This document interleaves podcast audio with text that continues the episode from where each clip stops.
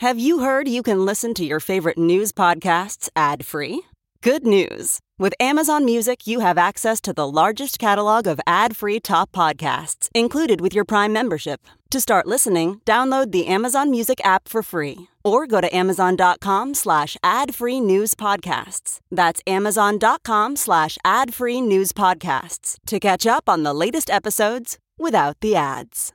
This episode is brought to you in part by Noom. Forget one size fits all diets. With Noom, you get a personalized weight loss plan that's tailored to your lifestyle. No food is off limits. Enjoy your favorites while discovering healthier habits. Noom's users love the flexible approach, blending psychology and biology to help you lose weight in a way that's sustainable for you. And great news for foodies. Noom just released the Noom Kitchen Cookbook with 100 delicious healthy recipes. Stay focused on what's important to you with Noom's psychology and biology based approach. Sign up for your trial today at Noom.com. That's N O O M.com. Grab your copy of The Noom Kitchen wherever books are sold. This is the John Fugelsang Podcast. I'm John Fugelsang. Welcome to Tell Me Everything, the little show at What the Hell O'Clock right here on Channel 127. We are so glad to have you with us. So glad you have survived another week. For the next three hours, we're going to be coming at you with all kinds of fun at 866 997 4748. Produced by the heroic Chris Hauselt in South Carolina. Produced by the mighty Thea Harper in Brooklyn. We are thrilled to be with you and a lot of great guests tonight. Uh, we are going to be talking with Adrianne Shropshire of Vote Black PAC to talk all about all the rancid fuckery going on in Alabama, trying to disenfranchise African American voters. I mean, when when it's so when your state is so racist that Donald Trump's Supreme Court says to be less racist, well, you know. Uh, we are going to be talking with Natalia Reagan. She is back from Burning Man and here to tell us all about what it was like to have 70,000 people stranded in the desert in their tents due to uh, horrible weather with no functioning portisans for days. We heard a lot of hype about it on the news. Natalia was there. She's going to tell us exactly what it was like. So, all that and more, your phone calls at 866 997 4748. We would love to hear from you. It's a crazy day in New York. Uh, raining, horrible weather. I was just down in Greenwich Village and I was telling Chris, you never meet people in New York City who listen to Sirius XM because most folks don't have cars. I ran into two people in an hour on the who stopped me on the sidewalk and on the subway to say very lovely things. Thank you, gentlemen. Also, uh, ran into our friend Little Steven Van Zandt hanging out on the sidewalk because Bruce Springsteen's not feeling well, so the tour is off for a few days. We're trying to get Steven back on the show to talk about what it's been like so far. Guys, it's been a crazy week. It's been a crazy summer. It's been a crazy year. We are going to send you to your weekend as gently and positively as possible because it is getting better all the time. The San Francisco Democrat, the first female Speaker of the House, Nancy Pelosi, Speaker Emeritus, told some volunteers today that she would seek re election in 2024, despite the fact that she is 80 three years old. She's been in the House for 36 years, and everyone in California who thought she might be bowing out and was trying to raise funds to run, well, they're going to be stuck in a holding pattern for at least two more years. Here is Representative Pelosi telling reporters, yep, she's going to seek reelection next year. Give a listen. Decided now that um, in light of the values of San Francisco, which we have always been proud that you may, I made the decision to seek re-election. So there you go. I want to know, what do you guys think? I put this out to everyone listening live, our evil army of the night. You're always welcome to call in, but also to everyone listening on demand, on the SiriusXM app, on the John Fugelsang podcast, all of our day walkers who, who listen uh, later on. What do you think of the decision? Because um, it's dividing people in the Democratic Party, much like having an 80 year old incumbent president seeking reelection is dividing people in the Democratic Party. On the one hand, if people in San Francisco want to keep sending her back as their representative, then her age is none of our business, right? On the other hand, don't you think she should have groomed a successor by now? I mean, I, I've defended uh, many, many times that that uh, Dianne Feinstein is allowed to serve. Maybe Dianne Feinstein at age 90 has agency. She's not doing well, but clearly she wants to be there. If Dianne Feinstein were to resign, the Republicans would filibuster any possible replacements on the Judiciary Committee, and none of Biden's judicial picks would ever get approved. I am very confident that's the reason why Dianne Feinstein is suffering the very public challenges of poor health while serving. What about Pelosi, though? Because eh, should she have groomed her successor by now? I'm really curious what you guys think. There's the ageism issue. Of course. You know, I fight against this every day. I look at Joe Biden, I see that he's 80, and I tell you, show me someone younger who's going to get 270 electoral votes. Gavin Newsom, maybe. But again, ageism is a factor all the time. Now, I, have I've met Leader Pelosi a few times. I've been on stage with her. I've been on TV with her. I have zero doubts that she's capable of serving and casting her yay or nay votes in the House. And she did yield the leadership to Hakeem Jeffries. At the same time, she's getting older. And, and, and again, that's fine. Steny Hoyer is a year older than she is, and he's going to seek reelection, and I'm not hearing anyone complain about that. Women get the rough end of the ageism stick even more roughly than men. And men get it horribly. Look at all the abuse Biden's taking for his age, where Trump is practically the same age, and we're not hearing those concerns whatsoever. But here's the deal uh, whether you think she has to go, whether you think it's great that she's staying, at the end of the day, the reason she's going to stay there, the reason Nancy Pelosi is not going anywhere, it doesn't matter what we think. She happens to be one of the strongest fundraisers in the history of the party. And she raises a lot of money for other candidates as well. And in the era of big money elections, in this time of private money guiding our elections instead of public money, don't be surprised when the best fundraisers stay in maybe a little longer than some might like to see them stay in. She was very blunt in explaining this to an interview in Politico that to be fully effective as a fundraiser, she has to be on the ballot again. She says, My focus is on the House and presidency. You're in a stronger position as a candidate. You may not know this, but if you're not a candidate, you can't really raise money for yourself. And raising money for myself enables me to spend that on other people. And that's the political reality. She doesn't want to retire. She wants to stay there because whoever replaces her will be very nice and maybe more liberal than she is. But this is American politics. It's disgustingly focused on money, and she's really good at it. And that is a value that cannot be undersold in a corrupt system like the one America has. She said, For the House Democrats, I need to be able to still raise significant money for them as a candidate. And she just headlined a fundraiser for Ruben Gallego, who is running for Kyrsten Sinema's seat in 2024. Really curious how you feel about it. I see both sides of it, and I think both sides of it don't matter. It's going to come down to the fundraising, like so much else in politics. Now, I want to tell you also, it was a busy day today in the state of Georgia. And I want to talk about it because we're focusing a lot on how we are now in the age of micro accountability. Maybe even better than micro accountability. Watching these indictments, watching Donald Trump finally have to go put his hand on a Bible and defend himself in a court of law, it's kind of thrilling. Especially if you're, you know, a person who tries to follow the law and do what you're supposed to do and not break the law when it's convenient. Because people who follow the law tend to get seriously pissed and out of shape when they see a guy like Trump just walk between the raindrops his entire life. Now, yesterday, in the age of accountability, we had a twofer Peter Navarro and Danny Masterson, the former star of that 70s show who was sentenced to 30 years for multiple rapes. When he is eligible for parole, he will be that 70s rapist. And I will make that joke because screw that guy. But wow, I mean, the accountability's piling up. This week's sentences of the Proud Boy members brings the total years of incarceration for January 6 sentences to about 700 years. 350 plus people have been sentenced to jail or prison, and the average sentence there is just under two years. I mean, at Bedminster, Trump's hosting a $100,000 per person dinner to raise money for Rudy Giuliani's monumental legal bills. Rudy Giuliani's legal bills are taller than Rudy Giuliani.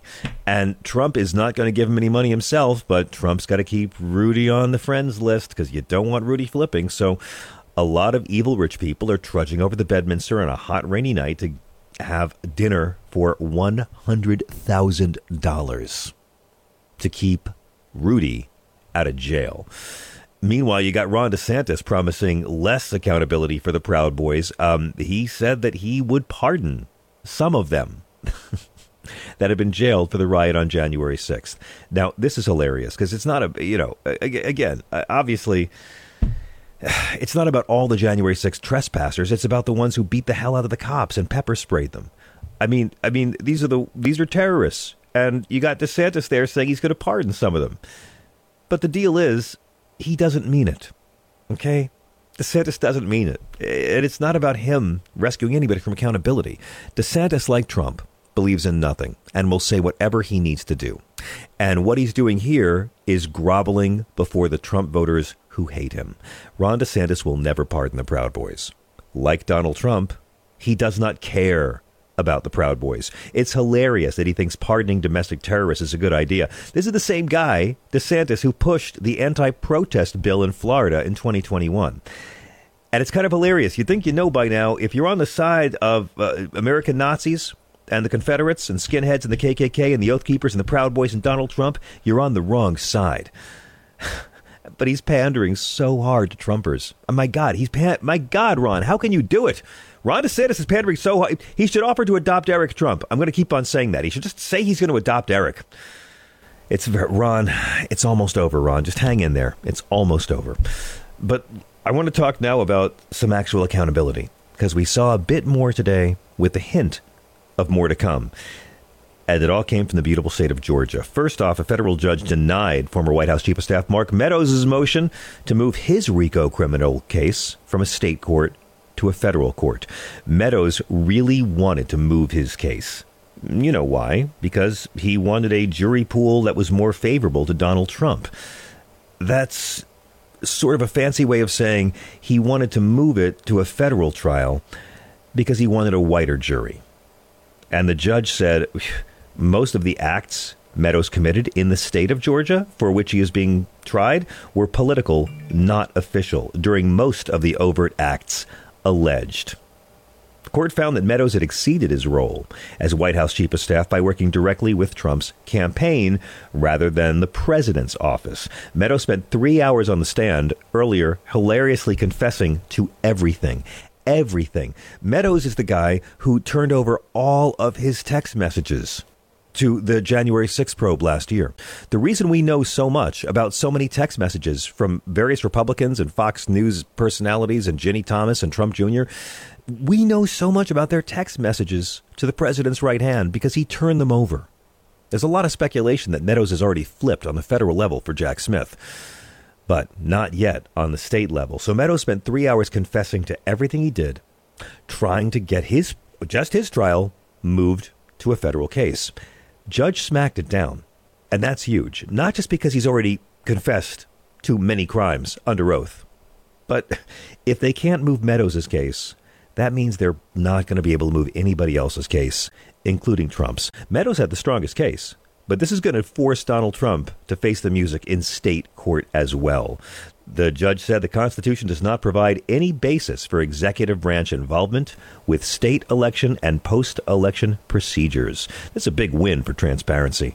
And it's an exciting time for people who are real big fans of cameras in the courthouse in Georgia. Now, of course, Meadows is going to appeal this to the 11th Circuit, but he's going to wind up where he started in Fulton County Courtroom on TV. And the evidence he gave is going to be used against all of his co defendants. It's going to be beautiful. They tried to steal the election in Georgia. That's why they're on trial in Georgia. But a moment to praise Fani Willis. Because yesterday, we didn't get a chance to cover it, but she wrote a scathing letter to Jim Jordan. I'm sure y'all saw it. Uh, Jordan, of course, has been writing these letters demanding an investigation into their investigation. And wow, you've got to read Fani Willis's letter striking down all of Jim Jordan's requests of her office. It's a masterclass in throwing shade. She said, and made this public, it's a nine page smackdown of a letter. The purpose of Jim Jordan's request is to obstruct a Georgia criminal proceeding and to advance outrageous partisan misrepresentations. Your job description as a legislator does not include criminal law enforcement, nor does it include supervising a specific criminal trial because you believe that doing so will promote your partisan political objectives. Damn. I shouldn't even be the one reading this. I should like call up Wanda and ask her to read this because it's amazing. Your letter makes clear that you lack a basic understanding of the law, its practice, and the ethical obligations of attorneys generally and prosecutors specifically. She did not come to play, called him out on his lack of knowledge of the law, and then she offered to give him a brief tutorial on RICO law and suggested he buy a copy of RICO State by State for $249. Let me quote her again. She said to Jim Jordan, I am a prosecutor, not a bully. I am sworn to uphold the law, not break it, and I will not be intimidated by anyone, including members of Congress. Your attempt to invoke congressional authority to intrude upon and interfere with an active criminal case in Georgia is flagrantly at odds with the Constitution. Why can't journalists talk this way to Jim Jordan? There is absolutely no support for Congress purporting to second guess or somehow supervise an ongoing Georgia criminal investigation and prosecution. That violation of Georgia's sovereignty is offensive and will not stand. Your attempt to interfere with and obstruct this office's prosecution offends the Constitution and is illegal. Ah, oh, ah, oh, it's it's it's it's pouring for the angels. And the Lord brought lube. And I thought, wow, it, it's not going to get better. This is the most beautiful way to end the week. But then Brothers and sisters, we got the unredacted grand jury report. Did you hear about it today? It's it's really worth talking about for a couple of reasons. The special grand jury in Georgia, which had a year-long investigation of all the efforts to overturn the 2020 election. Well, they helped Fani Willis put together a huge trove of evidence, and she used that, of course, to have this sprawling indictment last month of Trump and 18 of his co-conspirators and flunkies like Rudy Giuliani and John Eastman and Jenna Ellis and the Kraken lady. So so the grand jurors report was released today. And it turns out they recommended indictments against 39 people, not just 19. And the list of people the grand jury thought should be indicted, ooh, boy, howdy. They wanted to go after a lot of folks. And suddenly, Fani Willis does not look like a partisan DA out to take on one party. She looks like the model of restraint, if you ask me. Uh, the Fulton County Grand Jury had recommended charges against uh, former Senator David Perdue of Georgia, former Senator Kelly Loeffler of Georgia, former National Security Advisor Michael Flynn. Why they wouldn't indict Flynn is beyond me. Trump's uh, attorney Cleta Mitchell, Trump's advisor, and hey, friend of the show, Boris Epshteyn. Chris, we came so close. One of our friends almost got indicted. Oh my God! Who knew? I mean, Fani Willis must have had money riding against us because we would have won oh, that bet. I swear, I swear, I was, I would have bet money that Boris got indicted because if folks, if you've never heard Boris on Sirius XM, uh, a very smart man and a profoundly unwise man. And there's nothing more dangerous in politics than smart guys with absolutely no wisdom. Boris is going to catch it in some way. But the real news was the grand jury recommended indictment charges against South Carolina Senator Lindsey Graham, who came under a lot of scrutiny for his efforts to contact Georgia election officials after the election and persuade them to help Donald Trump out. I mean, Fani Willis pared this list back considerably when she went to the grand jury. But, I mean, everyone was on that list, including you, Miss Lindsey. You better look over your shoulders. I want to play a clip. Here's uh, Lindsey Graham reacting to the news that he was among the list of people recommended by grand jury to be charged in 2020 election tampering. This is troubling for the country. We can't criminalize senators doing their job when they have a constitutional requirement to fulfill. It would be irresponsible for me, in my opinion, as chairman of the committee, not to try to find out what happened. It would be irresponsible for me to tell the voters of South Carolina what I did without actually trying to find out what the right answer was. So we're opening up Pandora's box here. Fulton County is one of the most liberal jurisdictions in the country. I fear this will spread that the next election, Democrats may be on the other side of this. so at the end of the day, nothing happened. What I did was consistent with my job as being United States Senator, Chairman of the Judiciary Committee, but it was just not me. Three United States Senators were opening up Pandora's box. I think the system in this country is getting off the rails, and we have to be careful not to use the legal system as a political tool. She's terrified. Now, there's two ways to spin this. Okay? Either uh, Fani Willis is not overly zealous when it comes to handing out indictments in the election meddling case, and she actually is showing a lot of restraint against Republicans, or, or Lindsey is singing to the feds. Think about it. You don't think Lindsey Graham would double cross Donald Trump in a second? He hates the man he grovels before. Either way, a special purpose grand jury made up of everyday Americans saw the evidence and concluded Lindsey Graham should be indicted. And it's Fani Willis's call that he wasn't.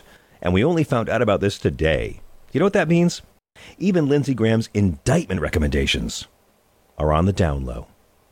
We want to know what you guys think. We're at 866 997 4748. Let's go to the phones. Uh, Bill is calling from the beautiful state of Virginia. Bill, good evening and welcome. You're on Sirius XM. Uh, thanks, John. I hope you had a nice vacation. You deserve the time off, believe me. Well, thank you, sir. Where in Virginia are you calling from? You really do. I'm calling We're- from we're- Richmond, my usual Okay. place. Hmm? Very nice. Well, actually, I love- uh, I love Richmond. I live across the river. Listen, here's what I was going to ask you this. You're talking about what the federal courts did.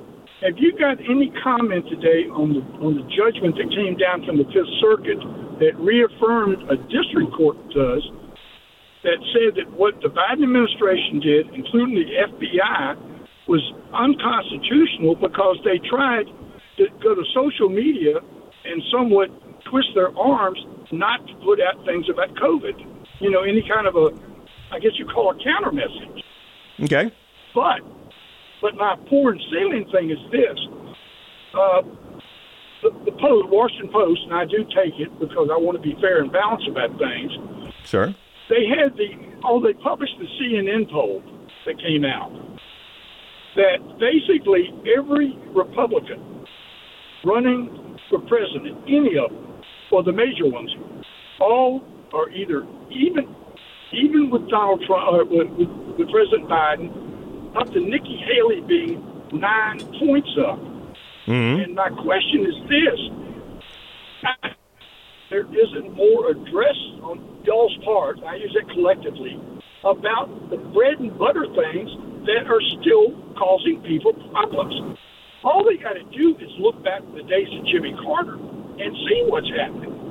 So, what is Uh, the question? you know- I'm so sorry. I'm, what, what is the specific question you're asking?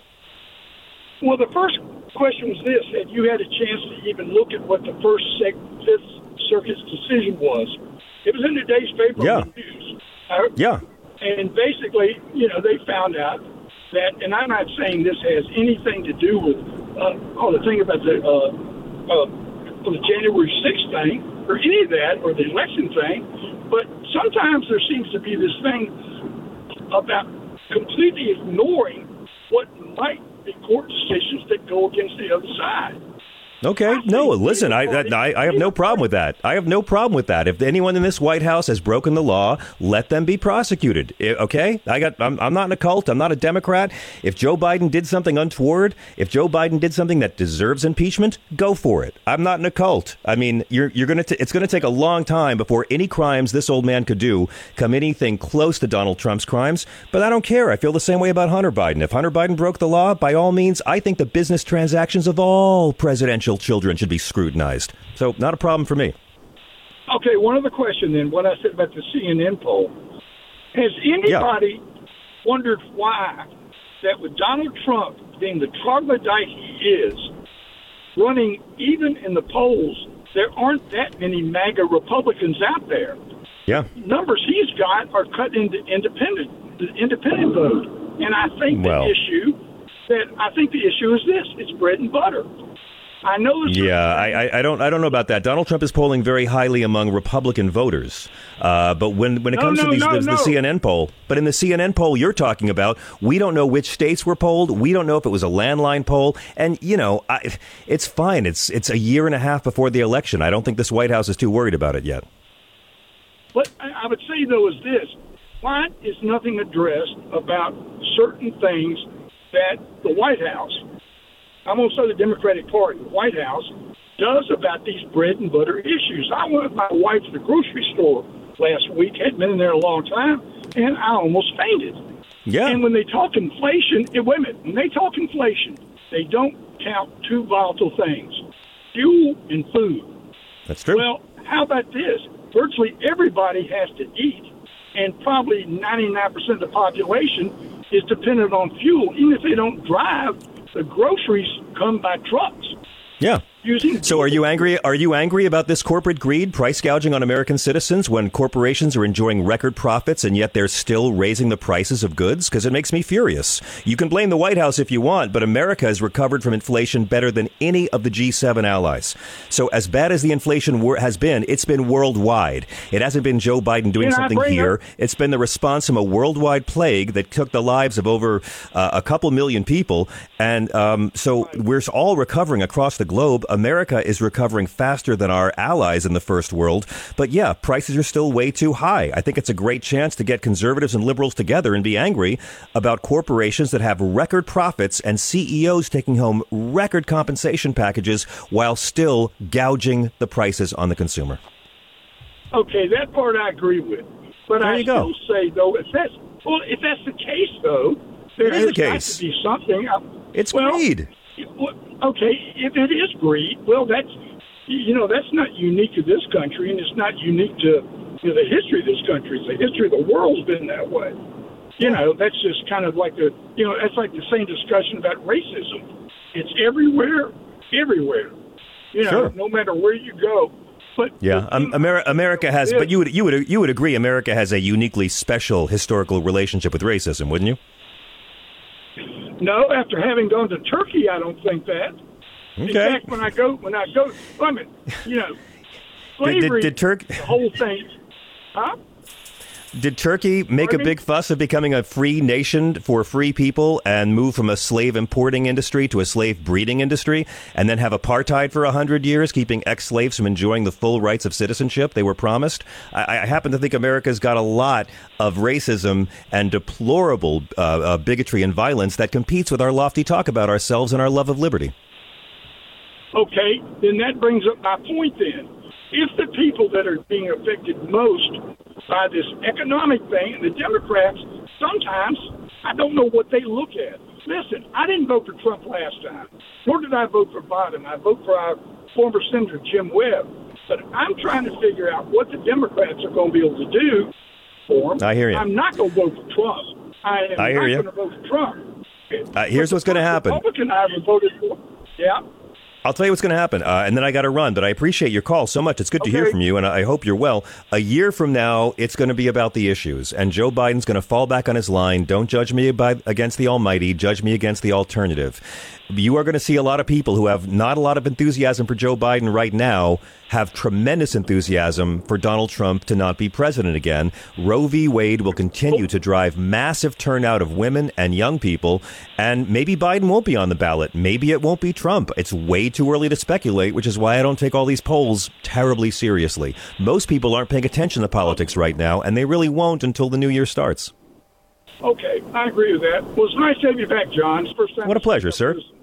Thank you very much. Nothing but love. Thank you. Okay, we got to take a quick break. When we come back, more of your calls and Adrianne Shropshire of BlackPAC. I'm so excited to have her back because uh, what's going on in Alabama? Well, when we talk about institutionalized systemic racism, they're showing how it's done.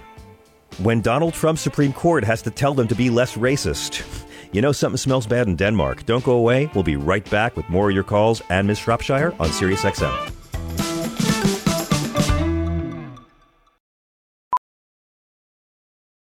Ophthalmologist Dr. Strauss has seen firsthand how the metaverse is helping surgeons practice the procedures to treat cataracts. Cataracts are the primary cause of avoidable blindness. He works with a virtual reality training platform developed by Fundamental VR and Orbis International to help surgeons develop the muscle memory they need. The result? More confident, capable surgeons. And even more importantly, Patients who can see. explore more stories like Dr. Strauss's at meta.com slash metaverse impact. As you write your life story, you're far from finished. Are you looking to close the book on your job? Maybe turn a page in your career? Be continued at the Georgetown University School of Continuing Studies. Our professional master's degrees and certificates are designed to meet you where you are and take you where you want to go. At Georgetown SCS, the learning never stops, and neither do you. Write your next chapter. Be continued at scs.georgetown.edu slash podcast. Hey, everybody, it's Michael Steele, host of the Michael Steele Podcast.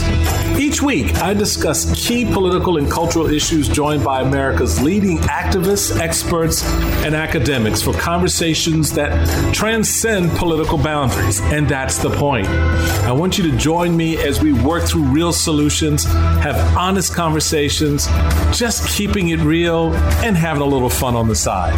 So listen to the Michael Steele Podcast on Spotify, Apple Podcasts, Spreaker, or wherever you get your podcasts on, because you know I love it when you do.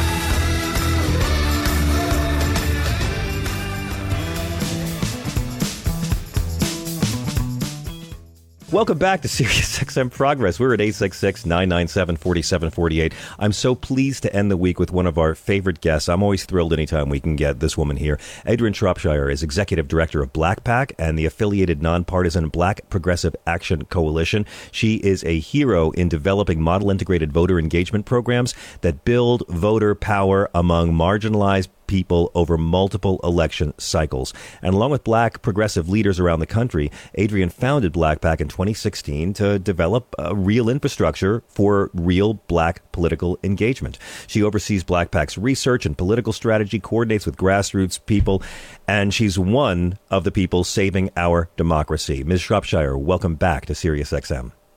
Thank you so much, John. It's good to be back. Well, I'm so glad to have you here. I've been a little bit terrified of what we've been witnessing in Alabama and in Florida, and I really wanted to get your take on it. You are someone who is devoted professionally and personally, and I, I even think spiritually, to getting greater engagement of African Americans and of all people in our democratic process because everyone should vote. And it seems like after a year after Ron DeSantis wiped out an entire voting district in Florida that was 40% African American that had a black Democratic congressman. DeSantis just blew the district away. All those voters were absorbed from one district into four pre existing majority white districts.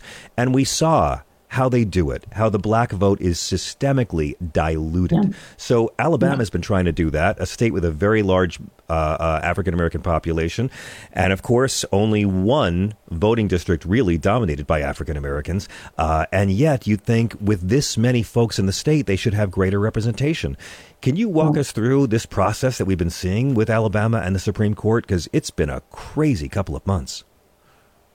Well, I mean, I think uh, one of the points that you just made that's incredibly important is just the recognition that um, Alabama, uh, the black uh, electorate um, in Alabama is nearly 30% uh, um, of the overall electorate. And that's the piece that, um, you know, these things don't happen by accident, right? That you have uh, Black voters representing 30% of the electorate and there's only one representative um, in Congress. And yep. so, uh, you know, this is obviously decades and generations um, of an attempt to, of multiple uh, attempts to um, disenfranchise Black voters uh, in, in the state.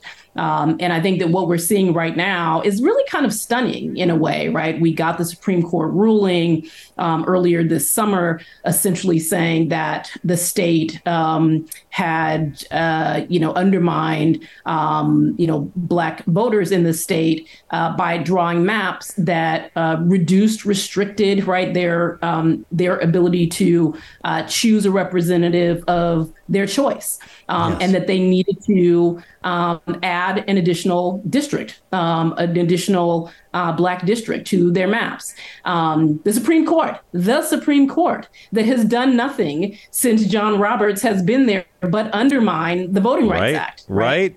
Testify. Um, so this was sort of, you know, was sort of, I think everyone sort of, uh, you know, was uh, rightfully feeling victorious around this. The uh, state of Alabama then essentially said, sure, okay, um, and then drew maps that did not create um, exactly. a second district. Um, and and obviously we know that. A judge, um, you know, sort of threw that back in their in their face. Um, but it really is reminiscent of you know everything that we've come to see in black and white documentary footage, right, of um, the South in a way, sort of you know, defying the federal government um, in the federal government's um, attempt to um, ensure uh, equity um, in yes. in this country and particularly in the South. It's sort of you know um, you know it's it's George Wallace standing in the schoolhouse door. It's all of the so things true. that we so true. that we know that we've seen and that many uh, folks who are here with us today experienced, um, and we're seeing that right now in this case in Alabama where the state uh, has essentially essentially said, no, uh, we're not going to do it. To the Supreme Court, yeah. I mean, they, they, you know, I always tell folks if you really want to understand how they do this and how it works, just Google Jim Jordan's voting district and then hit images and take a look at the geometric nightmare of bizarre shapes and patterns that twists through Ohio to avoid any area that's majority black and how they dilute the black vote systemically to keep these mediocrities going back into office year after year. And folks, as you point out, who make up a sizable portion of a population are still wondering, we all show up to vote. Why can't we get recognized? And it's been very heartening to see courts in Alabama, courts in Florida say that no, you guys have deliberately and unfairly diluted the voting power of black citizens. But mm. there's a lot of other states that are trying to do exactly that right now, and they're only beginning to get a little bit of media coverage. Yeah, I think that's right. And this it feels really important for while while the, the Alabama case is egregious and is right in front of us and we're watching them in real time defy the federal government. Um, and we really should be talking about it in in that way. Um, we're watching them in real time do this. There are dozens or you know many uh, more than a dozen um, other states um, that are, you know, looking at um, this, you know, have the same sort of situation happening. Um, again, this attempt to dilute Black votes to um, reduce um, the power of Black voters. and I think that it's important that we not look at them in isolation, right? That we not talk about what's happening in Georgia um, separate yes. from what's happening in Alabama, separate yes. from what's happening in Louisiana. So, I mean, because it's not separate. And we've spent enough time over the last few years talking about collusion and conspiracy to know um, that sometimes there's collusion and conspiracy, right? Um, and that, you know, when you tie all of these things together, this is absolutely not not about an individual state doing something. This is about um, a seemingly coordinated effort um, to restrict and reduce the power of the black vote. Um, and you know, this country has a long history um, of of this very thing, and so I think it's important for us to look at it in its totality because that's how it has to be addressed by our federal government. That's why we had a Voting Rights Act. Thank and you. why I we mean, need that and it just it just is so systemic in terms of death by a thousand cuts. We we make it harder for folks to vote here, make it harder for folks to vote there. The Supreme Court guts the Voting Rights Act in summer of 2013. These photo ID uh, photo ID laws, which are designed not to stop the problem of voter impersonation, because America has no problem and has never had a problem with voter impersonation, just designed to make it harder for some people to vote. And then in these cases, as you point out, you, know, in Alabama, this has been going on for two years. And it was in June when the Supreme Court said, no, this map violates the, the Voting Rights Act by not giving African Americans, a third of your population, the chance to elect who they want in two different districts. But we all know that the census is done so we can accurately have voting districts drawn. But when districts are heavily partisan, they don't care. And even after the Supreme Court said you got to fix it, Alabama lawmakers they they said here we redid the map and it was exactly the same. Adrianne, right. I guess my question is is the real goal here the same as Donald Trump's goal in all of his trials? Delay, delay, delay. Yes, we heard you. We'll get on it right away. Maybe we'll be ready by 2024. Right. Well, we saw that in the last election cycle, where there's there was an attempt to delay um, to keep maps that were favorable to Republicans um, in place for the 2022 election. Um, so yes, of course, this is about delay. I mean, I think it's about delay. Um, it's also about trying to, you know, sort of reshape the narrative around whether or not gerrymandering is okay or not okay, right? And we yes. see that um, in North Carolina, right? In, for example, where you had um, a conservative court um, elected um, after uh, a more progressive, I guess you would say, court um, essentially said that the last maps that were draw- drawn in North Carolina um, uh, were diluting Black political power. You get this new conservative court elected, and they essentially said, well, no, actually, it's not it's it's it's not constitutionally prohibitive, right, to um, to have partisan gerrymandering. Um, and the problem here, and I suspect the sort of wordsmithing um, is about getting around Section Two of the Voting Rights Act because it's not racial gerrymandering. But when one racial group is the one that's affected by your partisan gerrymandering that you seem to think is okay, then of course the outcome is in fact racial gerrymandering. Um, and so this sort of playing with words. You know, I, I, you know think about it. You know, we have this like you know 1984. You know, um, you know. Uh, the book, of course, not yes, of course, uh, not the yeah. Right. The you know we've got this sort of uh, you know weird chain, you know, using language in different ways or shifting words to to really gaslight um, the American people about what is what is what is attempting to be done here. Yeah, and again, this is happening in Arkansas, Kentucky, New Mexico, South Carolina. It's happening in Utah and Texas. And it's really, I mean, on the surface it seems like yeah, they're they're trying to make it harder for African Americans to have representation, but in the big picture, it's they're trying to make sure that the Democrats can never take the House again. I mean, this is all That's about right. the Republican Party changing the rules to protect their own majority because they're afraid democracy won't work out for them.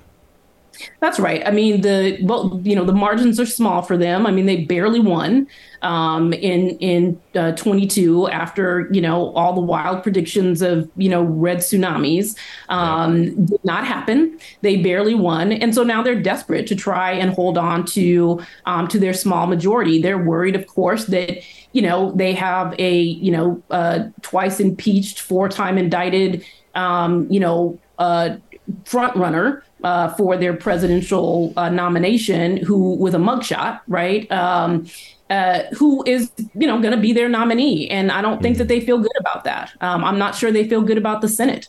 Um, and they know that they need to hold on to something. And so it's important for them the only way and we you know you know this you talked about it that the only way for them to win and to hold on to any political majority anywhere is to cheat um, and so that's what that's what they're doing. And fundamentally, yeah. that's right. This is about the House. This is about redrawing maps in a way that could actually add Democratic seats um, in Alabama, in Louisiana, right? In, in places where um, you would not expect, and they don't expect to have to fight, right? They believe yeah. that you know that they've got the South locked locked down, um, and they and they don't, um, and they don't because the people don't want it that way, right? The only way that they stay in power in the way that they do in southern states um, is by suppressing people, um, yeah. by repressive behavior behavior, and and by simply cheating.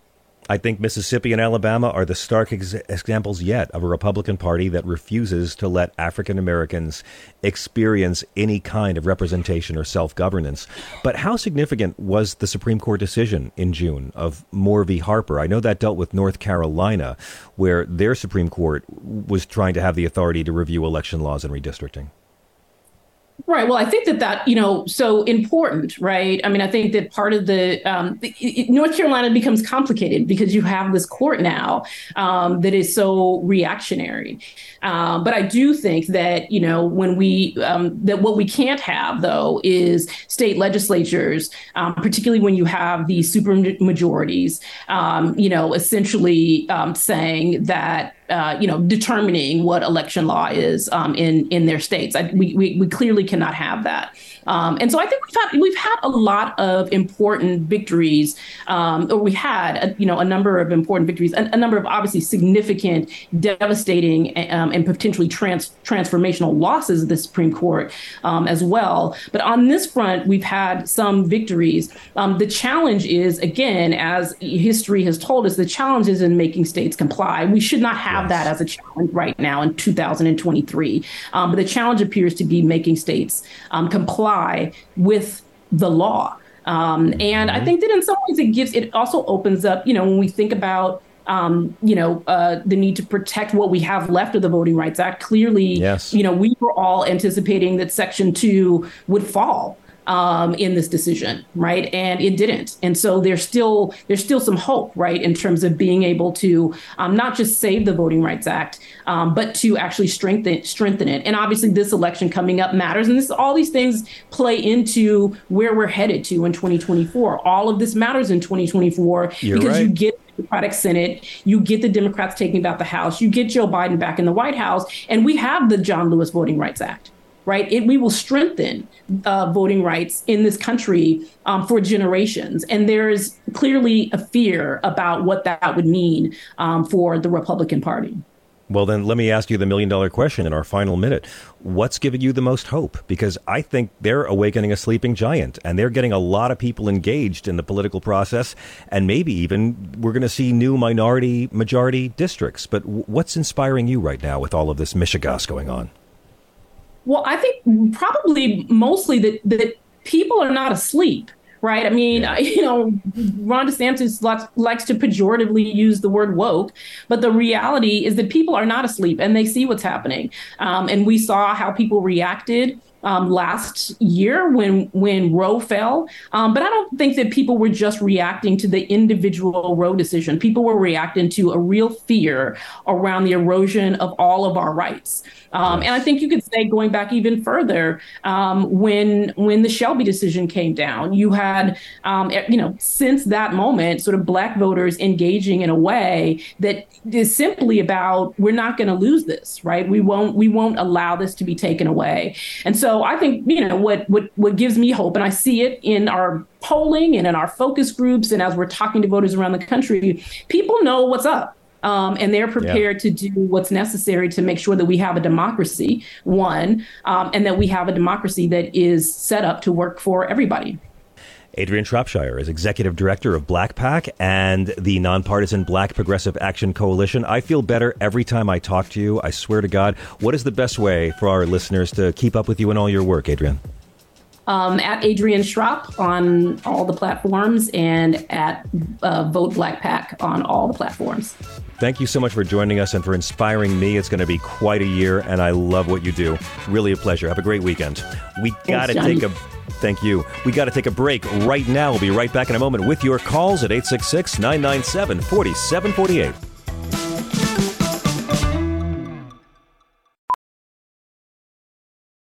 Professional welder Shayna Ford used VR training developed by ForgeFX to hone her skills as a welder. The more time that you spend practicing it, that's what separates a good welder from a great welder. VR training can help students like Shayna repeatedly practice specific skills. Virtual reality definitely helps because the more muscle memory that you have, the smoother your weld is. Explore more stories like Shayna's at meta.com slash metaverse impact.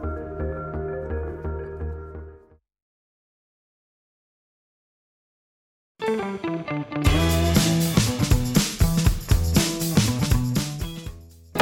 welcome back. This is Progress After Dark at 866 997 4748.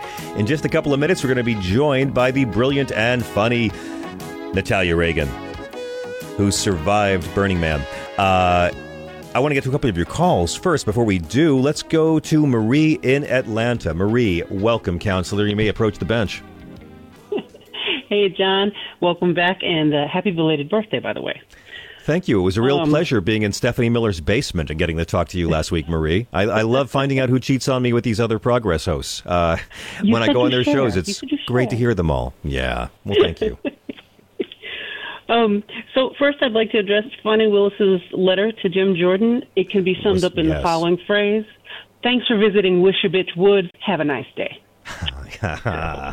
it was beautiful, beautiful. I mean, there are there are some legal scholars I've heard and seen on TV who've said they wouldn't have been as derogatory and as smackdown of Jim Jordan as she was. They would try to be more restrained in their language and not make it seem like they were angry.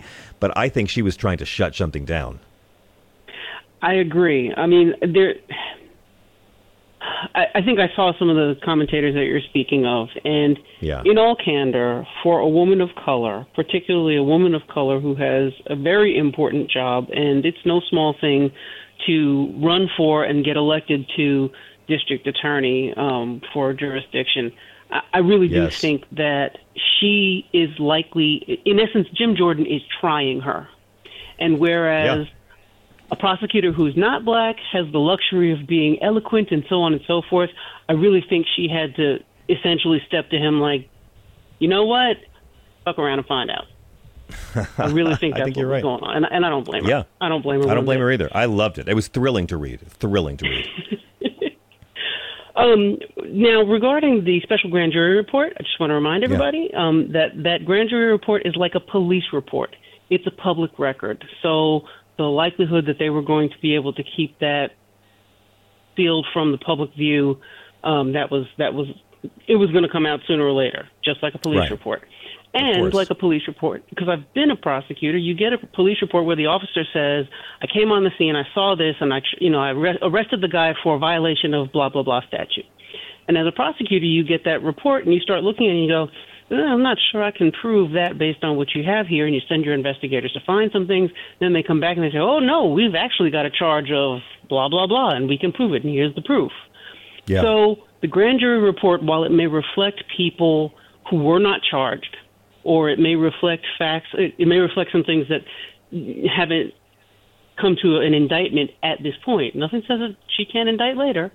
Um, but it may well be that, you know, like a police report, she looked at it and said, uh, I can charge this, I can charge that, and I definitely know I can prove these following things. Not so sure about that other thing. You know, depends on what develops over time. But what is what is your takeaway, counselor, on this? Because to me, um, it's interesting seeing on the one hand, this woman is clearly a, a model of restraint when she had the option and the urging of her grand jury to indict so many more Republicans, but she chose not to. And of course, there's widespread speculation that Lindsey's already flipped, and that could be a reason why he wasn't indicted. It is still a distinct possibility that he could get indicted down the road, isn't it? Exactly. All the people that you see in that grand jury report who were not indicted, there's nothing that says they cannot be indicted later because the report is just that. Again, it's a police report. Like a police report, you may go after the person who's the subject of the police report, and then you find out in investigating the police report that there were other people who were involved, and you may not indict, you may not seek to try them with the person who was the subject of the police report. It may be something that you want to try separately. Again, I wouldn't, I wouldn't take the fact that she didn't indict to mean anything more than she made a decision at that time based on what was in front of her. Right. So I got to write a book about this called "What to Expect When You're Indicting." That's what you're saying. Pretty much. Pretty much. Oh, Marie, Um, thank you for raising the collective IQ of us. We really appreciate it. I try. Thank you. Thank you. Uh, it, one, one last question: what, How do you see Mm-hmm. this playing out? Do you do you think that that Lindsey may have flipped? Do you think he's going to be indicted later down the line? Not only do I think Lindsey may have flipped, um, I, I, I think before he can be indicted, now that he's, if, he hasn't already flipped, he's taken one look at that grand jury report and realized, oh crap, you know, I, I'm not out of the woods yet on this. Someone has made, you know, a group of people made a recommendation. So I, I wouldn't be surprised if he's talking to his legal counsel right now about if he Oh, hasn't yeah. already flipped. Yeah. Um, but the other one, Mark Meadows, um, just understand, Oh, yeah. wh- while I agree that the jury pool, getting a more conservative jury pool, i.e., a wider jury pool by going That's to the federal jurisdiction, that might have been his goal. Um, but it also could be that he's familiar with Jack Smith. Remember at the beginning of the investigation that Jack Smith started, he turned over a bunch of stuff. The thing he wouldn't do is sit down and talk with Jack Smith. And I think Mm. that was actually smart because think about it. What he says isn't all that valuable. What is in writing, you can't take back. Well, I mean, but So- Meadows gave Me- Meadows gave the January 6th committee all of those text messages, and then when he realized how bad that was, he tried to sue them, and no one cared.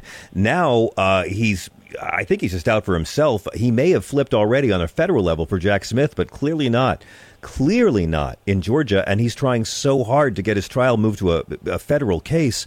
But on the stand, he pretty much confessed to everything again. I mean, Meadows just seems like he's got a cup in his hand looking for leniency here. Well, and I think that I think that's what's happening. I think the reason he was trying to get into a federal venue is because he knows Jack Smith, right? He he's already yeah. had that exposure. The speculation is, and I think it's pretty reasonable, that Meadows has already agreed, you know, entered into some type of agreement with Jack Smith. I think yeah. having no familiarity with Fani Willis and having seen how Fani has, you know, as they say, not taken any tea for the fever, um, right. I think he's he he feels a little less lucky in trying to deal with her. So I think it's also he was trying to main he was trying to stay in a venue where he would stick with dealing with Jack Smith. Yeah, you're right. Brilliant, because, you know, Marie. You're Thank you so, so much. Have a great weekend. I really appreciate you classing up my show on the regular. Have a great evening. Uh, before we get to Natalia, thank you. I want to get one more call in before Ms. Reagan classes up our show. Uh, Eliel is on the line, line eight from California. Eliel, am I saying your name right? Welcome. Yes, you said my name right. Hi, John. How you doing? I'm great. How are you? I'm good. Listen, this is the first time I call the radio. I've been listening to you, Stephanie Miller, Zerlina in the mornings, and Dean, you guys get me through my day. My day starts at 4 a.m. and it doesn't end till about 8 p.m. You guys get me through my Good day. Good gracious. Say, whoa, whoa, whoa. Hang on a second. What do you do that you start that early in the day? I am a operations and curation manager at a cannabis subscription company in Los Angeles. You're doing the Lord's work. Okay, carry on, please. Carry yes, on. Yes.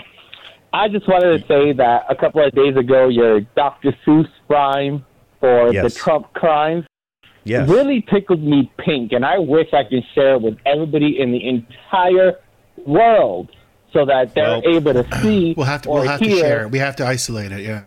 Yeah, well, you, you can hear yes, it on the podcast. I, uh, the, uh, the, the, Chris put it on the podcast that came out uh, yesterday, so you can you can hear it on the John Fugelsang podcast, the uh, the Thursday, the seventh edition, and uh, we're making we're shooting a video of it to, to spread around, and uh, yeah, might just see it on stage as well at a couple of gigs coming up.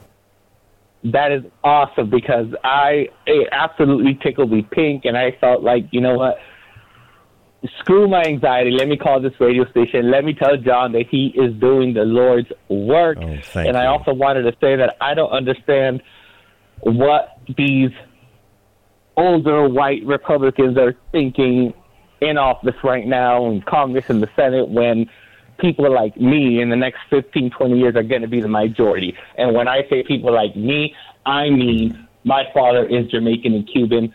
My mother is Middle East Jewish and I'm gay. I am the Whoa. worst kind of. Whoa. yes. Okay, thank you. Dude, yes. you get like five so parties. You get saying. five parades a year. You have like five different parades a year. I'm impressed. Oh, you know I take every holiday off during the year. Well, let me tell you one thing, though. Let me tell. you, I got to tell you one thing. Uh, you're around far too much cannabis on a daily basis to have all this anxiety. You got. You got to have some faith here. There's. There's. It's people like you uh, that are going to actually bring us a decent society. So don't. Don't worry so much. Get in the game, fight, and then go give yourself some self care so these fascists don't stress you out. You don't deserve it, and you're around too much weed to be that stressed. I promise. Thank you, John. Thank you. Thank and you. again, and keep doing the Lord's work. I appreciate it. Everybody's listening to you, and we're spreading the word. Hey, never mind that. You did great on the air. This is your first time calling a radio show. I hope you'll do it more often. You're good at this. Thank you. You'll be hearing from me again. All right. I, am counting on it. Right now, I'm very happy to be hearing from one of our favorite people on earth. Natalia Reagan is an anthropologist. She's a primatologist. She's an actor. She's a writer. She's a producer. She's been an all star host on our friend Neil deGrasse Tyson's Star Talk. She's even been a dancing McNugget in a TV commercial. Uh, she's my go to person for science facts and history facts. And I am so glad that this woman's okay because I was texting with her every day in Burning Man. Natalia, welcome back. You look great. Thank you so much for having me. I, I just How? I just and, and boy are my arms tired. Yeah, now you've been to Burning Man many, many times, and you rub it in my face because I'm old and lame and have a child, and it's all over for me. Uh, but I have to ask, this year, I, we were taught you were on the show right before you left. At what point did you realize this Burning Man festival was because I was just on News Nation tonight uh, talking about it, and, and they were all angry that it had gotten so much airtime. Dan Abrams was very mad that why is the media covering this? And I'm like, well, it's a, a lot of scantily clad women in body paint riding bikes in the desert. You tell me why the news is covering. But when did yeah. you realize that this Burning Man was going to be a bit different than the ones you've been to before? Well, that's a it's a great question. So uh, this was my tenth burn, and I I was not going to go. My camp graciously gifted me a t- ticket because this year has been a this been this year has been a doozy for the freelancers out there. So I got gifted a ticket because I am indeed an animal expert, and the theme this year was Animalia. It was animals. So I actually went out there. I brought a, a, gift, which is a sticker that has a howler monkey and very large testicles on it that says, "The louder the call, the smaller a ball." It was an animal fact. I, I went out there. I actually gave multiple talks at Burning Man, including at Black Rock Observatory on gay animals and animal constellations. And I actually opened for a bonobo themed sex party. So I can now yes. add fluffer for an orgy onto my CV. Uh, so it was it was fantastic. And yes, I went to an orgy and had no sex, but I did stay for the entire time to talk animal facts with people um, making sweet, passionate love around me. Uh, mm. But it wasn't until about Friday, uh, I was standing next to a 30 foot tall clitoris sculpture. Yes. Uh, and for those folks that, out there, some of, some people still couldn't find it. Still couldn't ah. find it. I would ask men on the playa, have you seen the 30 foot tall clitoris sculpture? And they said, no, where is it? And I was like, dear fucking God, yeah, yeah, yeah. how big yeah. does it have to be? But I was standing next to it Exactly. It was it was titillating. Uh, I was standing next to it, and uh, it was a, a, dust storm was kicking up, and some raindrops started falling. And you know, we get rain every so often there, just usually a little smattering, little smattering of rain.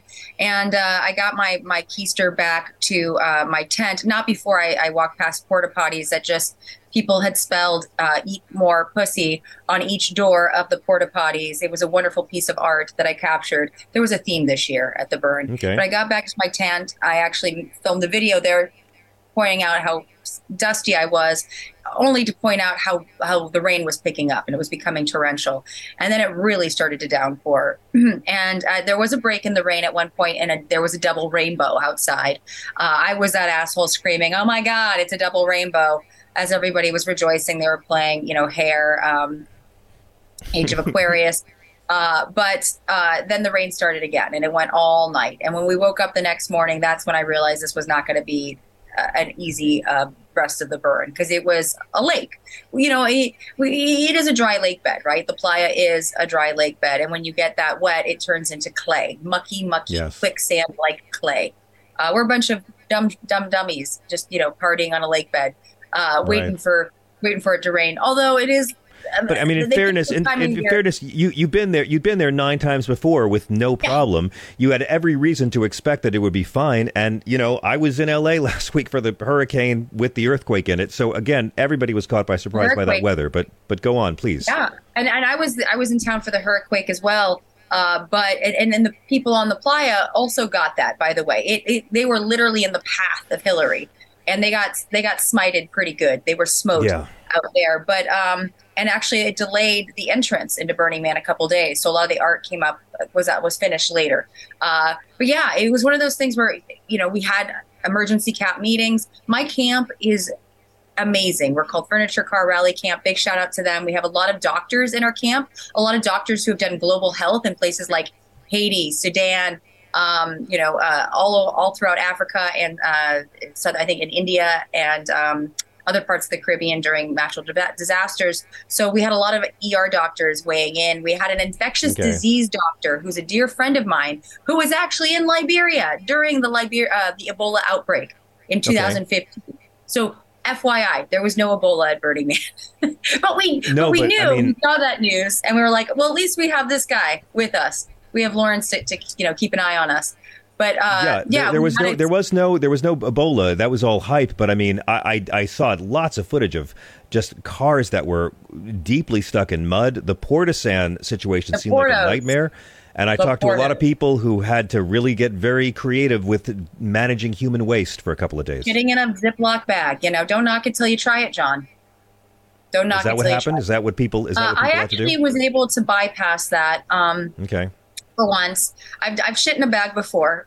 I'm not proud of it, but I'm not ashamed of it. It's just a thing I've done. Uh, but okay. yeah, I was pretty good. Our Portos, uh, starting off at the beginning of the week, at the I was in the three o'clock sector.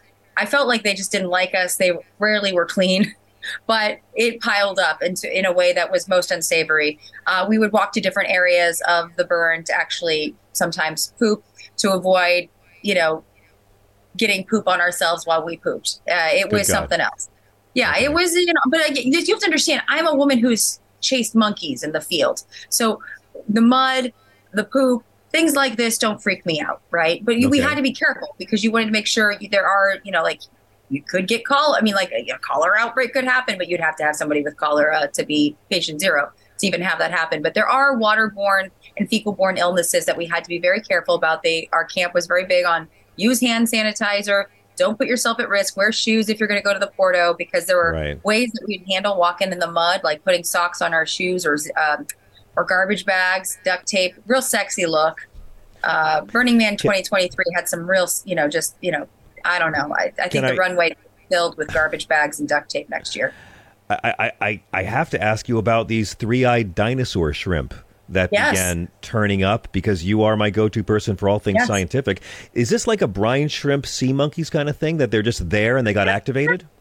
Kind of. They're bigger. They're much bigger than the than the little no, sea they're monkeys. they're scary looking too. What what happened with three-eyed Hey. dinosaur shrimp coming out of the ground in the middle of all of this? Yeah, and they use that third eye to, to detect light. You know, which Oh. a bunch of hippies we just exude all the light. They just feel us and they see us and they come towards us. But no, their he- their eggs can last uh, about 27 years and then they hatch and they have very kind of short lifespans, a couple months. But yeah, I, I didn't personally see any, and I um I'm actually quite offended that that none of them came to to visit me. I did see though lots of insects on the playa this year, and I think that had a lot to do with the rains preceding our arrival. I saw I. I some man thought I was crazy. Well, he wasn't wrong. But I stopped my bike as I was furiously riding to talk to a grasshopper. It was real.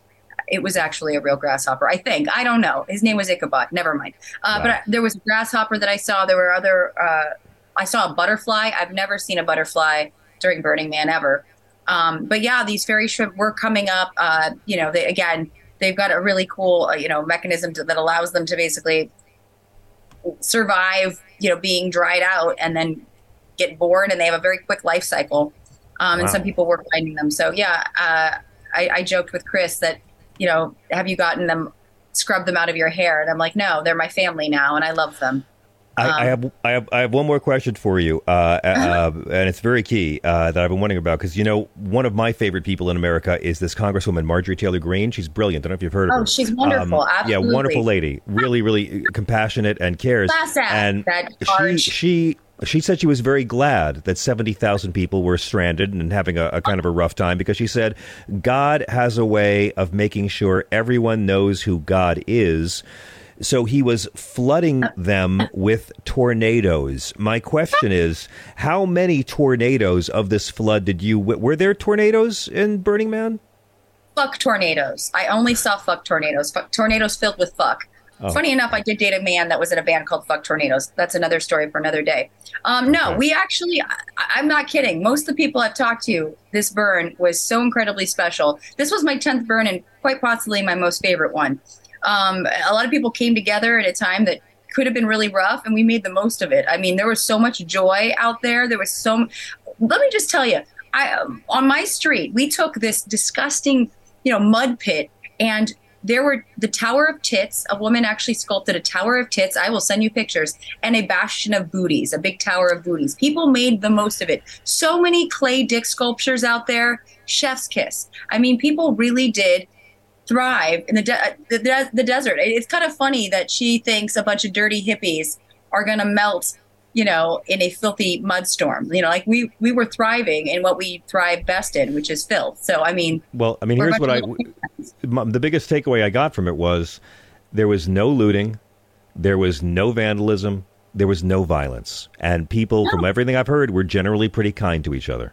sharing people were sharing left and right if people didn't have enough water enough gas i mean because there's generators out there people were there it is a gifting economy so that's one thing one thing if you don't know anything about burning man there is no economy there other than ice. That's the only thing. They used to have a coffee shop in the, the center camp. They got rid of that. Just ice. Of course ice went away very quickly during the rainstorm because you know there was no way for ice uh, trucks to get in and out. Um, but it's a gifting economy and people took care of each other. People held each other you know uh, close uh, checked in on each other. Uh, our camp one of the big things that we had we had a camp meeting twice a day 9 a.m at 5 p.m and we would we would really drive home. This is a time to be very kind to each other and kind to ourselves. If you you don't see somebody for a while, go check in on their tent, make sure they're okay. A lot of us were like, for instance, I was in a tent in the lowest part of the camp, so my I when I finally picked up my tent, it was like walking on a waterbed. By the way, Yeah. uh, when I finally picked it up, it was like a mud pit, you know. But there were some in RVs, and they took those people in tents in. Um, but there was a lot of just taking care of each other, and that's something that I don't think she understands. You know, this faux Christianity where we don't really take care of each other. This was real Exactly. Christianity. Oh, you you you guessed my point with the whole spiel. Uh, we have to take a break. We got a lot of callers. Do you want to hang out with us and talk to the folks? Absolutely. We Me will and the fairy trip, we're down. right back, taking all your calls at 866 997 Grit. This is Progress After Dark.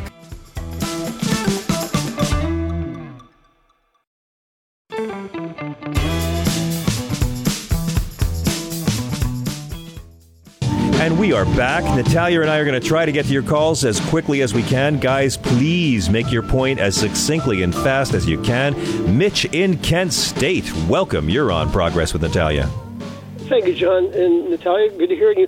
Uh, John, uh, again, belated happy birthday. I'm sorry, and Thank you. also to the other Virgos, uh, including Frank Conniff and Peter Yes. Sellers today. Peter Sellers, Peter Sellers would have been 98 years old today, and I'm sure he would have been hilarious. Uh, Magic Christian, and, and of course being in there. I love it. And then Being John, also uh, 50 years ago today, um, the uh, sexiest song of the 70s, as far as I'm concerned, Marvin Gaye's "Let's Get It On." That was that was released 50 years ago today. Uh, number one, number one 50 years ago. Oh my God! I the, you, you, I I knew that Star Trek premiered on this date in '66, and I knew Jay Z released the Blueprint Three in 2009. I did not know it was that anniversary. Oh yeah, we'll, we'll, we'll take that one. Felt it in my And, uh, mind. Uh, John, um, Ramaswamy had foot and mouth disease again today. I've just heard. Uh, says he'll deport children of undocumented immigrants born in the U.S. Well, hello, at 14th Amendment, you know, it Yeah. just, uh, uh, uh, swear to God, the guy has no idea what the hell's going on. Just No, but Trump did the same thing. Trump said he would ban birthright citizenship, and it just shows they don't read the Constitution and they don't care that they haven't, and more importantly, their supporters don't care. So it's just it's appeal. Listen, what can Vivek do but but but be a, a, a man who's a child of immigrants who appeals to racists who hate immigrants? That's all he can do. Mm-hmm. That's what he's mm-hmm. doing. Uh, they got a new name, John. Re-Trump, Retrumplicans is what they are. Retrumplicans, Yeah. and uh, they uh, they have no idea. All they is is about taxes, cut tax cuts for rich, culture wars, and deregulations. You know, i- if that's what you want, you know that, that's what you'll get because That's all, correct. all it is here in Ohio, it's just fear, racism, and religion. That's all. Yeah. That's all they can bank on. That's all they can fucking bank on. And, That's it, uh, man. And I tell you what, this, this vote we had in November, this, this the one we had in August for the uh, issue one, that, to me that's a sign. That's a tide. And I swear to God, it's a tide. And in November, it's going to turn. And uh, I, you know, it's I got a feeling that the people are, when would be heard, they they're heard, and then they will show it in November. Mitch, from your lips, I love everything you just said, sir. Thank you, John. Enjoy. Appreciate it. Thank you, thank you, uh, Natalia. Please tell us about Madagascar and what's going on. You told us a bit about your plans, but what's what's happening now? Yeah. You're you're going Um, right. I'm going. I'm going to Madagascar, and you're invited. So yeah, I'm. st- I've started hosting trips with a company called TrovaTrip, and we're doing a trip to Madagascar where uh, you're going to see multiple lemur species going to Ranomafana Park National Park that has over 12 species of lemur, uh, uh, Anja, which has ring-tailed lemurs, and then lots of chameleons and wild insects. And it's the end of May next year uh, to the beginning of June. So if you have any interest, follow me on Instagram at Natalia13Reagan. Uh, the pre-sale link is available now, and the actual trip launches a week from today. And last, uh, my Galapagos trip sold out in 10 days. So, you know, if you're interested, you know, ASAP, because it's going to be a great time. I already had, uh, I, I re, I, I was about to launch it and I actually took some time to add some more lemur stuff to it. And I already had three people signed up and they're amazing folks. My trip to Galapagos has, you know, one of the most amazing crews. So, uh, yeah, I just, I think it's going to be a, a fantastic time of animal lovers and just, you know, hilarious. You're saying that pe- people who sign up get to go to Madagascar, they get to see wildlife, and they get to meet you. and get to kick it with me. Yeah. Dang, where do we go again? Where, how, how, how do people find out about uh, information about going? You can go to my Instagram at Natalia13Reagan, and the link in my bio will take you straight to you know uh, information about signing up to be on the list. But if you're that interested and you like definitely want to go, message me, and I've got pre-sale links. So uh, just let me know. And you, there's an early bird price. I think it's twenty six seventy five. That's the early bird price, and then it goes up to twenty eight hundred, I believe. So you get a little bit of a discount. Sounds amazing. Natalia, thank you for joining us tonight. I'm so glad you got back from Burning Man safe, and I'm so glad your stories are entertaining as they are lurid.